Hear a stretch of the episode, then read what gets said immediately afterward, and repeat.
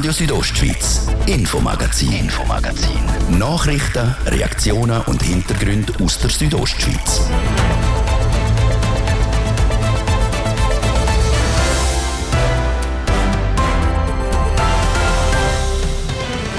Seit genau zwei Wochen gilt Maske weg, Zertifikat weg.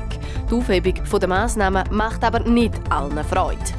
Die Krebsliga versteht äh, die vom Bundesrat äh, getroffenen äh, Lockerungen, aber sie möchte die krebsbetroffenen Menschen warnen, das Coronavirus ist nicht weg. Wie Krebspatientinnen und Patienten damit umgehen. Und dann haben wir für euch auch noch unsere Wochenserie. Wenn man ein Kind kriegt, gibt man dem ja einen Namen. Unter den Pistenbullifahrern ist das aber nicht nur bei menschlichem Nachwuchs so, sondern auch, wenn sie eine neue Maschine kriegen. Weil Pistenbullifahren ist mehr als nur ein Job. Der, was packt, hat ein richtiges Fieber. Und mit dem Fieber hat sich auch der Arno Plump angesteckt. Seine Pistenbullis Cindy, die Bertha und der Rolf sind also auch Teil vom heutigen Infomagazin. Am Mikrofon für euch, der Nina Hartmann. Für den einen oder die andere ist es auch noch genau zwei Wochen immer noch ein bisschen komisch, dass man einfach wieder ohne Maske in den Laden oder im Bäck kann. Und man sieht auch immer noch Haufen Leute, die die Maske weiterhin freiwillig abhalten. Genau so machen es auch die Angehörigen von Krebspatientinnen und Krebspatienten. Für sie ist die Schnelllockerung alles andere als zur richtigen Zeit gekommen, wie der Beitrag von Sarah Marti zeigt. Maske weg und wieder ohne Zertifikat ins Kino. Für die meisten von uns wieder ein Stück Freiheit. Nicht ganz so sorglos ist das Leben seit zwei Wochen, aber für Krebsbetroffene. Auch nach der Aufhebung der Massnahmen ist für sie das Risiko immer noch gross, wie der medizinische Leiter der Krebsliga Graubünden, der Gianfranco Zala, sagt. Leider sind äh, Krebspatienten gefährdeter, wenn sie Corona bekommen oder sie haben die schwereren Verläufe häufiger auch äh, als Genesene. Oder? Und dagegen oder dafür äh, warnen alle zuständigen Institutionen, wie die Krebsliga zum Beispiel. Nicht jeder Krebsbetroffene hat das gleiche Risiko auf einen schweren Verlauf bei einer Corona-Infektion. Trotzdem kann aber für die eine oder der andere eine Infektion tödlich enden. Der Entscheid vom Bundesrat, alle Massnahmen aufzuheben, ist also nicht für jede Person ein positiver Entscheid. Der Gianfranco Zala versteht die Ängste der Krebspatientinnen und Patienten. Den äh, Krebsbetroffenen äh, macht besonders Angst, dass sie jetzt in den Läden äh, viele oder die meisten Menschen unmaskiert sind, dass viele meinen, eben das Virus sei weg und man möchte wieder auf Nähe gehen, also Küsschen, Umarmungen. Und das sollte man gegenüber besonders gefährdeten Menschen wie Krebspatienten nicht praktizieren. Darum halten die sich die Krebspatientinnen und Patienten auch größtenteils weiterhin noch an die altbekannten Schutzmaßnahmen. So empfiehlt der Gianfranco Zala also immer noch für Betroffene, eine Maske zu tragen und Abstand zu halten. Passt auf, das Virus ist immer noch da. Schützt euch oder hält die persönlichen Maßnahmen ein, also Maske, nur eine FFP2-Maske, äh, Abstand halten und Desinfektion. Zusätzlich helfe teilweise auch Selbstisolation. Aber nicht nur für die Betroffenen selber, sondern auch für das Umfeld empfiehlt der medizinische Leiter der Krebsliga Graubünden Rücksicht. Es gibt Menschen, die gefährdet sind, also nicht nur äh, die äh, Krebsbetroffenen, und respektiert äh, die Tatsache, dass sich diese Menschen weiterhin schützen. Und wenn es trotz Aufpassen doch einmal zu einer Infektion kommen sollte, dann sei höchste Vorsicht geboten. Doch viele Krebskranke wissen die eben gar nicht, wie mit dem umgehen. So entstehen immer wieder einmal Fragen, wie der Gianfranco Zala erzählt. Zum Beispiel habe ich einen Anruf äh, von einem 60-jährigen äh, Mann, welcher einen metastasierenden äh, Dickdarmkrebs hat und eine Immuntherapie hat. Und der hat sich zu Hause selbst getestet Selbsttest war positiv, also er hat höchstwahrscheinlich eine Corona-Infektion. Und er hat gefragt, er hatte keine Symptome, soll ich zum Arzt gehen, soll ich äh, nicht gehen? Seine Antwort sei klar Die Menschen müssen so schnell wie es geht zum Doktor gehen. So können man die Personen früh behandeln und sie vor einem ganz schweren Verlauf oder Schlimmerem schützen. Also auch trotz der Lockerungen ist Vorsicht angesagt. Besonders, wenn man Kontakt mit der Risikogruppe hat. Denn das Coronavirus ist auch trotz der Lockerungen noch nicht weg.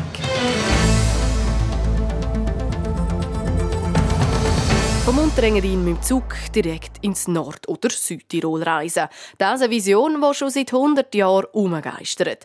Seit Jahren setzen sich Politikerinnen und Politiker von den betroffenen Regionen schon dafür ein, dass diese Pläne konkreter werden.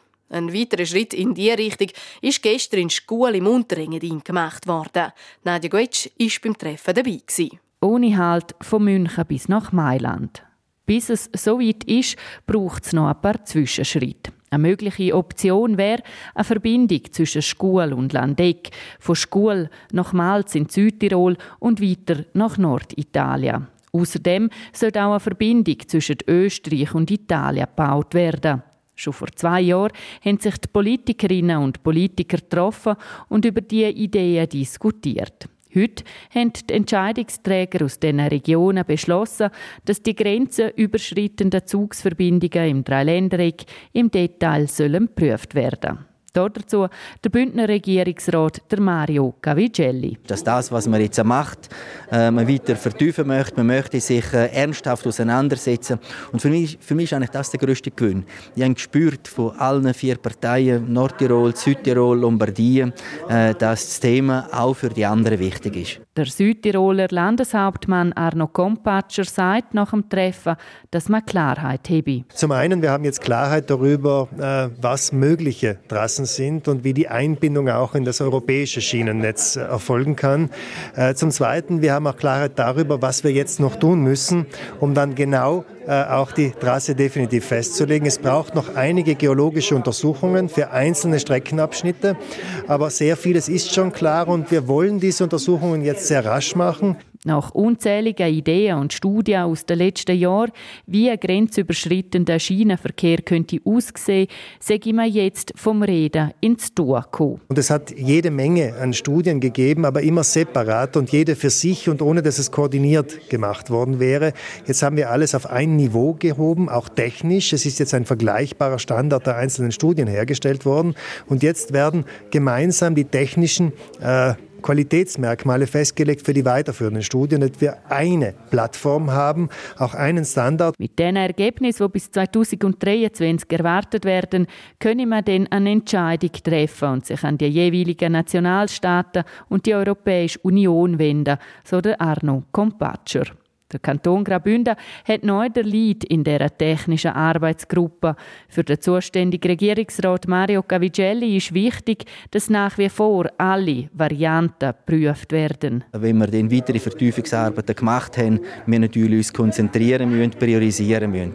Und äh, wenn die Priorisierungen gemacht sind, äh, wird es, äh, so meine These, äh, so sein, dass es zwei, drei Abschnitte gibt, wo man insgesamt äh, als wichtig anschaut und dann an denen schafft. Zum zeitlichen Horizont, wenn der erste Zug durch einen Tunnel fährt, will sich der Mario Cavigelli nicht auf Tests rauslassen. Denn wir reden von strategischen Verkehrsverbindungen, wo man nicht kurz- und mittelfristig ein Verständnis kann haben, sondern das sind Generationenthemen. Wenn wir äh, Gotthardlinie nehmen, hat man 23 Jahre gehabt. Also konkret haben wir heute ein bisschen äh, ironisch festgestellt, wenn wir so schnell sind, äh, wie wir beim Gotthard-Basistunnel sind, dann werden es diejenigen, die heute Sitzungsteilnehmer sind, mindestens noch erleben. Noch ist das Licht am Ende des Tunnels also nicht sichtbar bis Ende nächstes Jahr, vielleicht aber ein bisschen mehr. Soweit also die noch ziemlich unkonkreten Pläne zu den Zugsverbindungen zwischen dem Engadin und dem Tirol.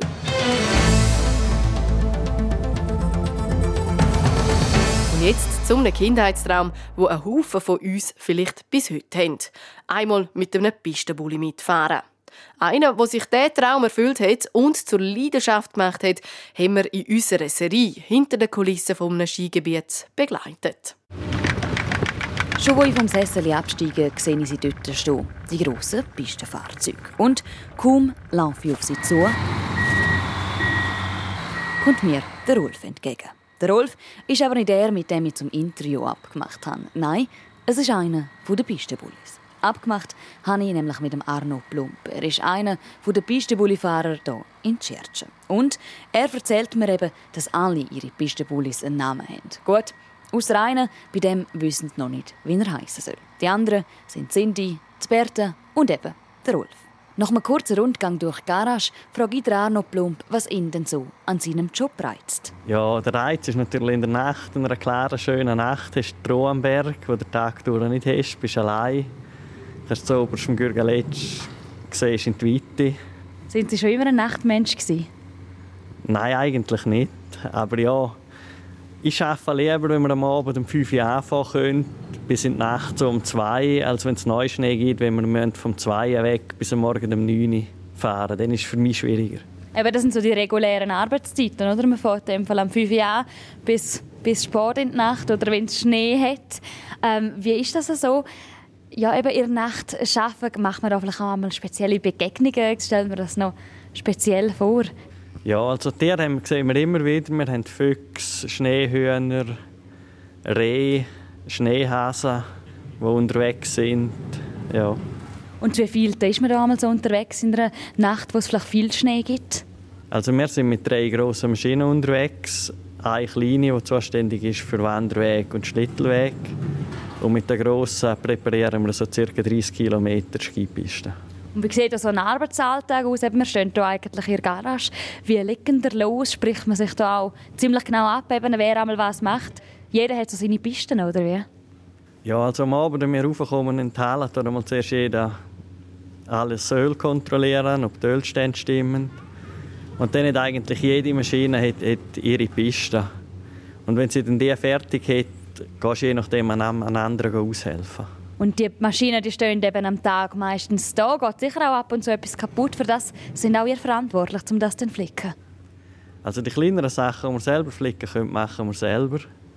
Und wenn ich nicht weiter weiss, haben wir einen Mech, der kommt. Und wenn der nicht weiter weiss, haben wir dann den Hersteller, der ihm dann Tipps gibt über Telefon zuerst einmal. Eben, da braucht es sicher auch ein bisschen handwerkliches Geschick, denke ich mal. Was gibt es sonst noch für Anforderungen, die man muss haben muss, wenn man jetzt Pistenbullifahrer oder Pistenbullifahrerin will werden Also zuerst mal, eben mal ein bisschen Leidenschaft haben. Die, die es machen und über mehrere Jahre machen, die sind versüchtig. Andere hören relativ schnell. Was man haben muss, ist die Autoprüfung und später dann muss man mal noch einen Kurs machen. Aber eben, das ist, der, es packt, ein richtiges Fieber. Und das Pistenbulli-Fieber hat auch ihn gepackt. Arno Plump und sein Team sind im Moment noch in der Garage. Bis es dann gegen Abend wieder losgeht mit dem Rolf, der Cindy, der Bertha und eben einem Pistenbulli, der noch keinen Namen hat. Die Piste für den nächsten Tag präparieren. Das ist der Beitrag von Sarah Spreiter über die Pistenbullifahrer in Tschirtscha. In unserem letzten Teil der Wochenserie Morgen wird es dann aber alles andere als spaßig. Wir begleiten den Pisten- und Rettungsdienst. Das wäre schon mit dem ersten Teil von unserem Infomagazin hier auf RSO. Im zweiten Teil widmen wir uns dann voll und ganz der Politik. Heute ist nämlich die Liste veröffentlicht worden, wo alle Kandidatinnen und Kandidaten für die Grossratswahlen drauf sind. Fast 500 Namen stehen da drauf. Bevor wir dazu kommen, jetzt kurz Nachrichten, die Wetteraussichten und einen Blick auf den Verkehr. Gastfreundschaft schreiben wir hier oben gross. Auf dem Eis verschenken wir nichts. Bis am nächsten Heimspiel gegen der HC Ajoie dabei, wenn der HCD wieder die Gäste vergrault. Am Samstag, 5. März, am Viertel vor 8 Uhr im Eisstadion Davos. Der HCD. Seit 100 Jahren legendär. Legendär. Präsentiert von Radio Südostschweiz.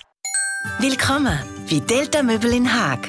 Jetzt aktuell Frühlingsausstellung mit sensationellen Preisen und attraktiven Sonderrabatt. Und der Freitagabend am halb acht ist das bekannte Comedy-Duo Lapsus live bei Delta Möbel. Delta Möbel in Haag. Kommen Sie als Kunde und gehen Sie als Freund. Das ist Radio Südostschweiz am Donnerstag, 3. März, halb sechs haben wir's. News Update. Mit dem Martin de Platzes. Die EU-Staaten haben sich darauf geeinigt, Kriegsflüchtlinge aus der Ukraine schnell und unkompliziert aufzunehmen. Dies teilte EU-Innenkommissarin Ilva Johansson vor rund einer Stunde auf Twitter mit. Die zweite Runde der Verhandlungen zwischen Russland und der Ukraine über eine Waffenruhe hat begonnen. Die Vertreter von Russland und der Ukraine trafen sich am Nachmittag im Westen von Belarus. Georgien hat offiziell einen Antrag für die Aufnahme in der Europäischen Union eingereicht. Wir beantragen heute die EU-Mitgliedschaft, erklärte Regierungschef Irakli Garibashvili nach der Unterzeichnung des Antrages. Und die Führung der SPD hat Alt-Bundeskanzler Gerhard Schröder ein Ultimatum gestellt. Schröder wurde aufgefordert, seine Posten bei russischen Staatsunternehmen niederzulegen. Sollte Schröder der Aufforderung nicht nachkommen, werde man über das weitere Vorgehen beraten, teilt die SPD in Berlin mit. Wetter. Präsentiert von Tanzschule Home of Dance. Die Tanzschule in Kur für alle Partens. Von Disco Fox über Salsa bis zu Hochzeitstanz und Bachata. www.homeofdance.ch es bleibt heute Abend praktisch überall wolkenlos. Bei uns in der Südostschweiz im Laufe der Nacht ziehen dann hier und dort ein paar Wolken auf. Die bleiben aber harmlos. Morgen ist es zuerst am Morgen noch bewölkt. Die Bewölkung die lockert sich dann aber ziemlich rasch auf. Es gibt also auch morgen einen recht sonnigen Tag bei uns in der Südostschweiz. Was sich aber ändert, sind Temperaturen. Es wird überall frischer. Wir erwarten für morgen noch Maximalwert von 9 Grad im ganzen Land. In der Surselva gibt es 5 und auf der Lenzer Heide maximal 2 Grad. Verkehr präsentiert von Autowalzer AG, Ihrer BMW-Partner im Rital. Autowalzer.ch neu auch mit BMW Motorrädern in St. Gallen. Wir haben immer noch Stau oder stockenden Verkehr in der Stadt Chur auf verschiedenen Straßen, unter anderem Masanserstraße stadtauswärts im Bereich Autobahnausfahrt Chur Nord stadteinwärts. Dann äh, im Gebiet Postplatz Welsdörfli auf der Kasernenstraße stadtauswärts und im Bereich Autobahn Kreisel Chur Süd. Ihr braucht im Moment in der Stadt Chur rund fünf Minuten länger. Sonst sieht es gut aus. Weitere Meldungen über größere Störungen haben wir keine Freude. Wir wünschen weiterhin eine gute und eine unfallfreie Fahrt. Verkehr. Und wir machen weiter mit dem aktuellsten aus der Region und der Anina Hartmann. Radio Südostschweiz, Infomagazin, Infomagazin. Nachrichten, Reaktionen und Hintergründe aus der Südostschweiz.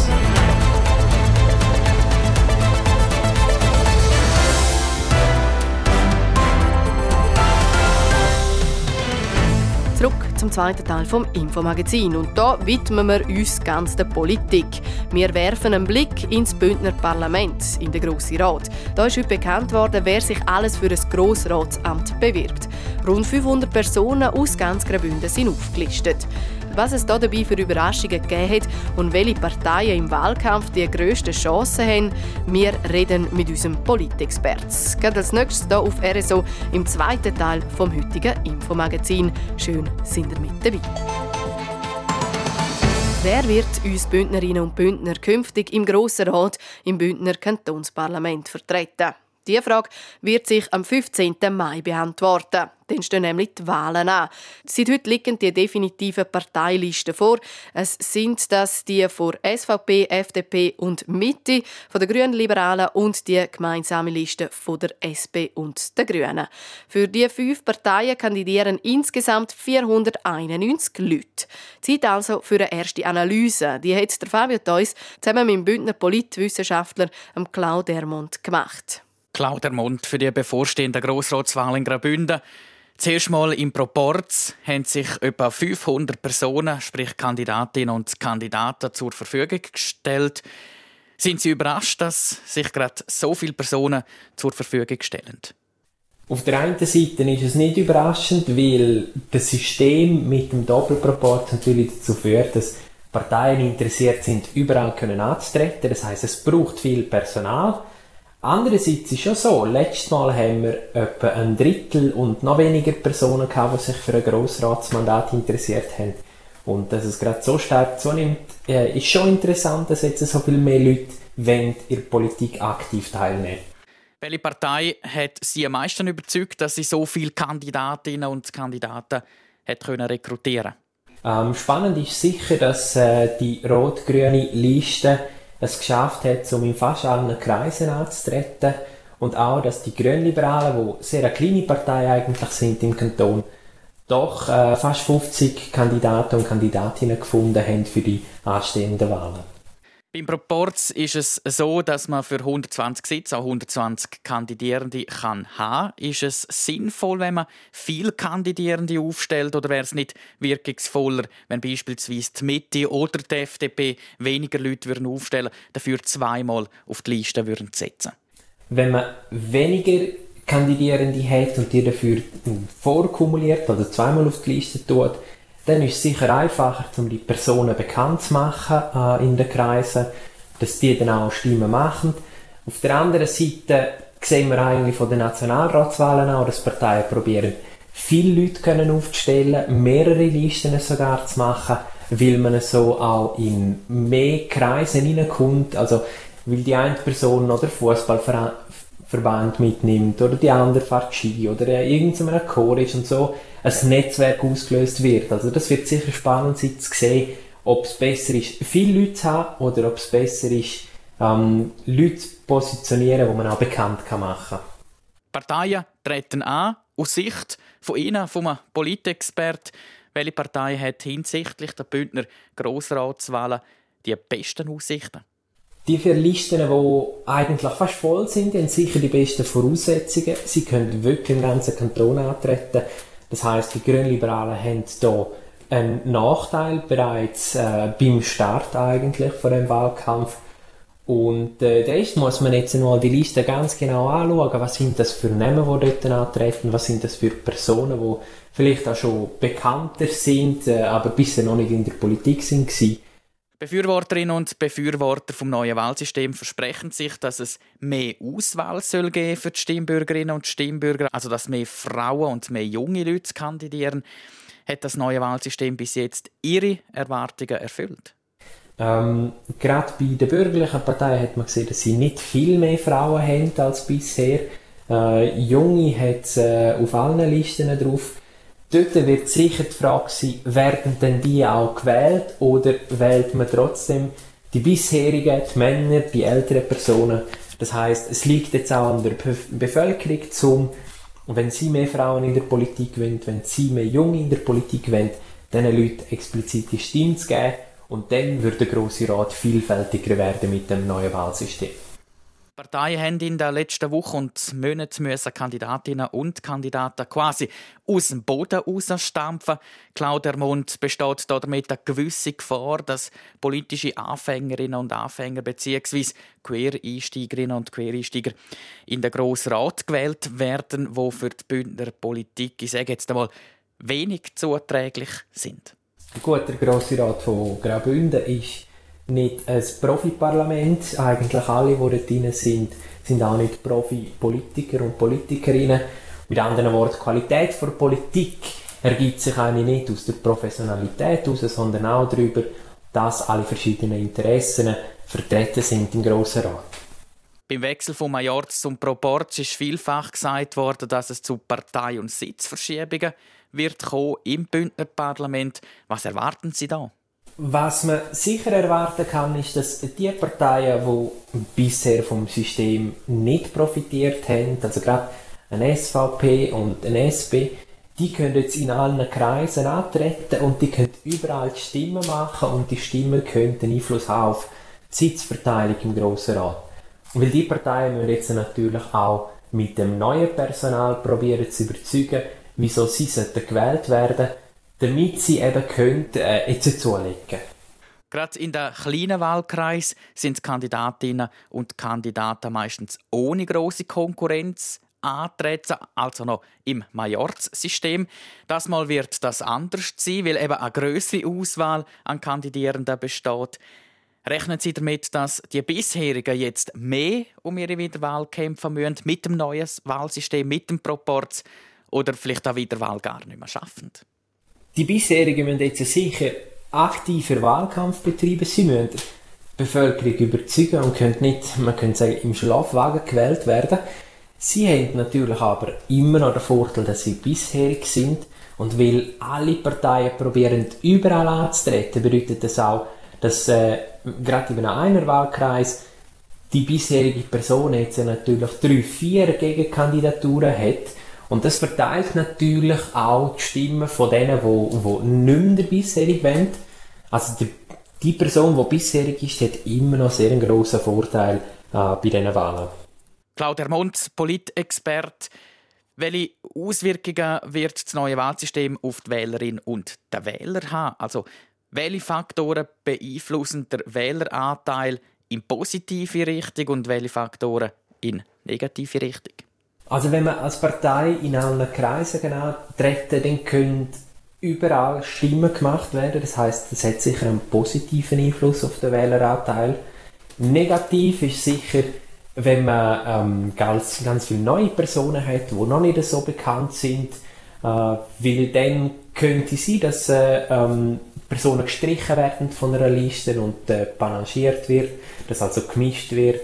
Ähm, und äh, ja, also es hängt sehr viel von den Personen ab im einzelnen Wahlkreis und äh, wie überzeugend die Partei gesamtkantonal kann auftreten und, und eine Vision für den Kanton präsentieren.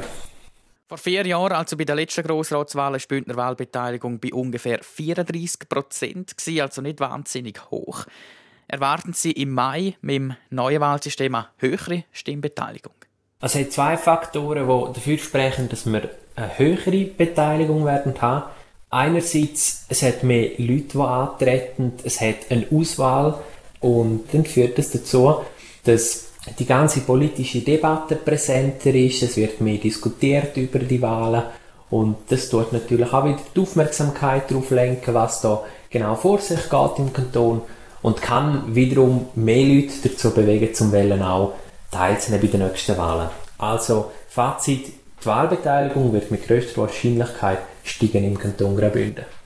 Der Bündner Politwissenschaftler Claude Ermont im Gespräch mit dem Fabio Theus. Am 15. Mai wird also gewählt. Denk und aus, wer künftig im Bündner Parlament soll politisieren. 491 Leute kandidieren für das Amt als Grossrat oder Grossrätin. Und jetzt kommen wir zum Sport mit dem Martin De Platzes. Sport. Der Präsident vom Internationalen Olympischen Komitee, der Thomas Bach, kann als der am höchst dekorierten Sportfunktionär auf der Welt bezeichnet werden. Es ist gerade mal ein Monat her, wo der deutsche Thomas Bach bei der Eröffnungsfeier der Olympischen Winterspiele in Peking auch der russische Präsident Putin im Stadion als Gast begrüßt hat.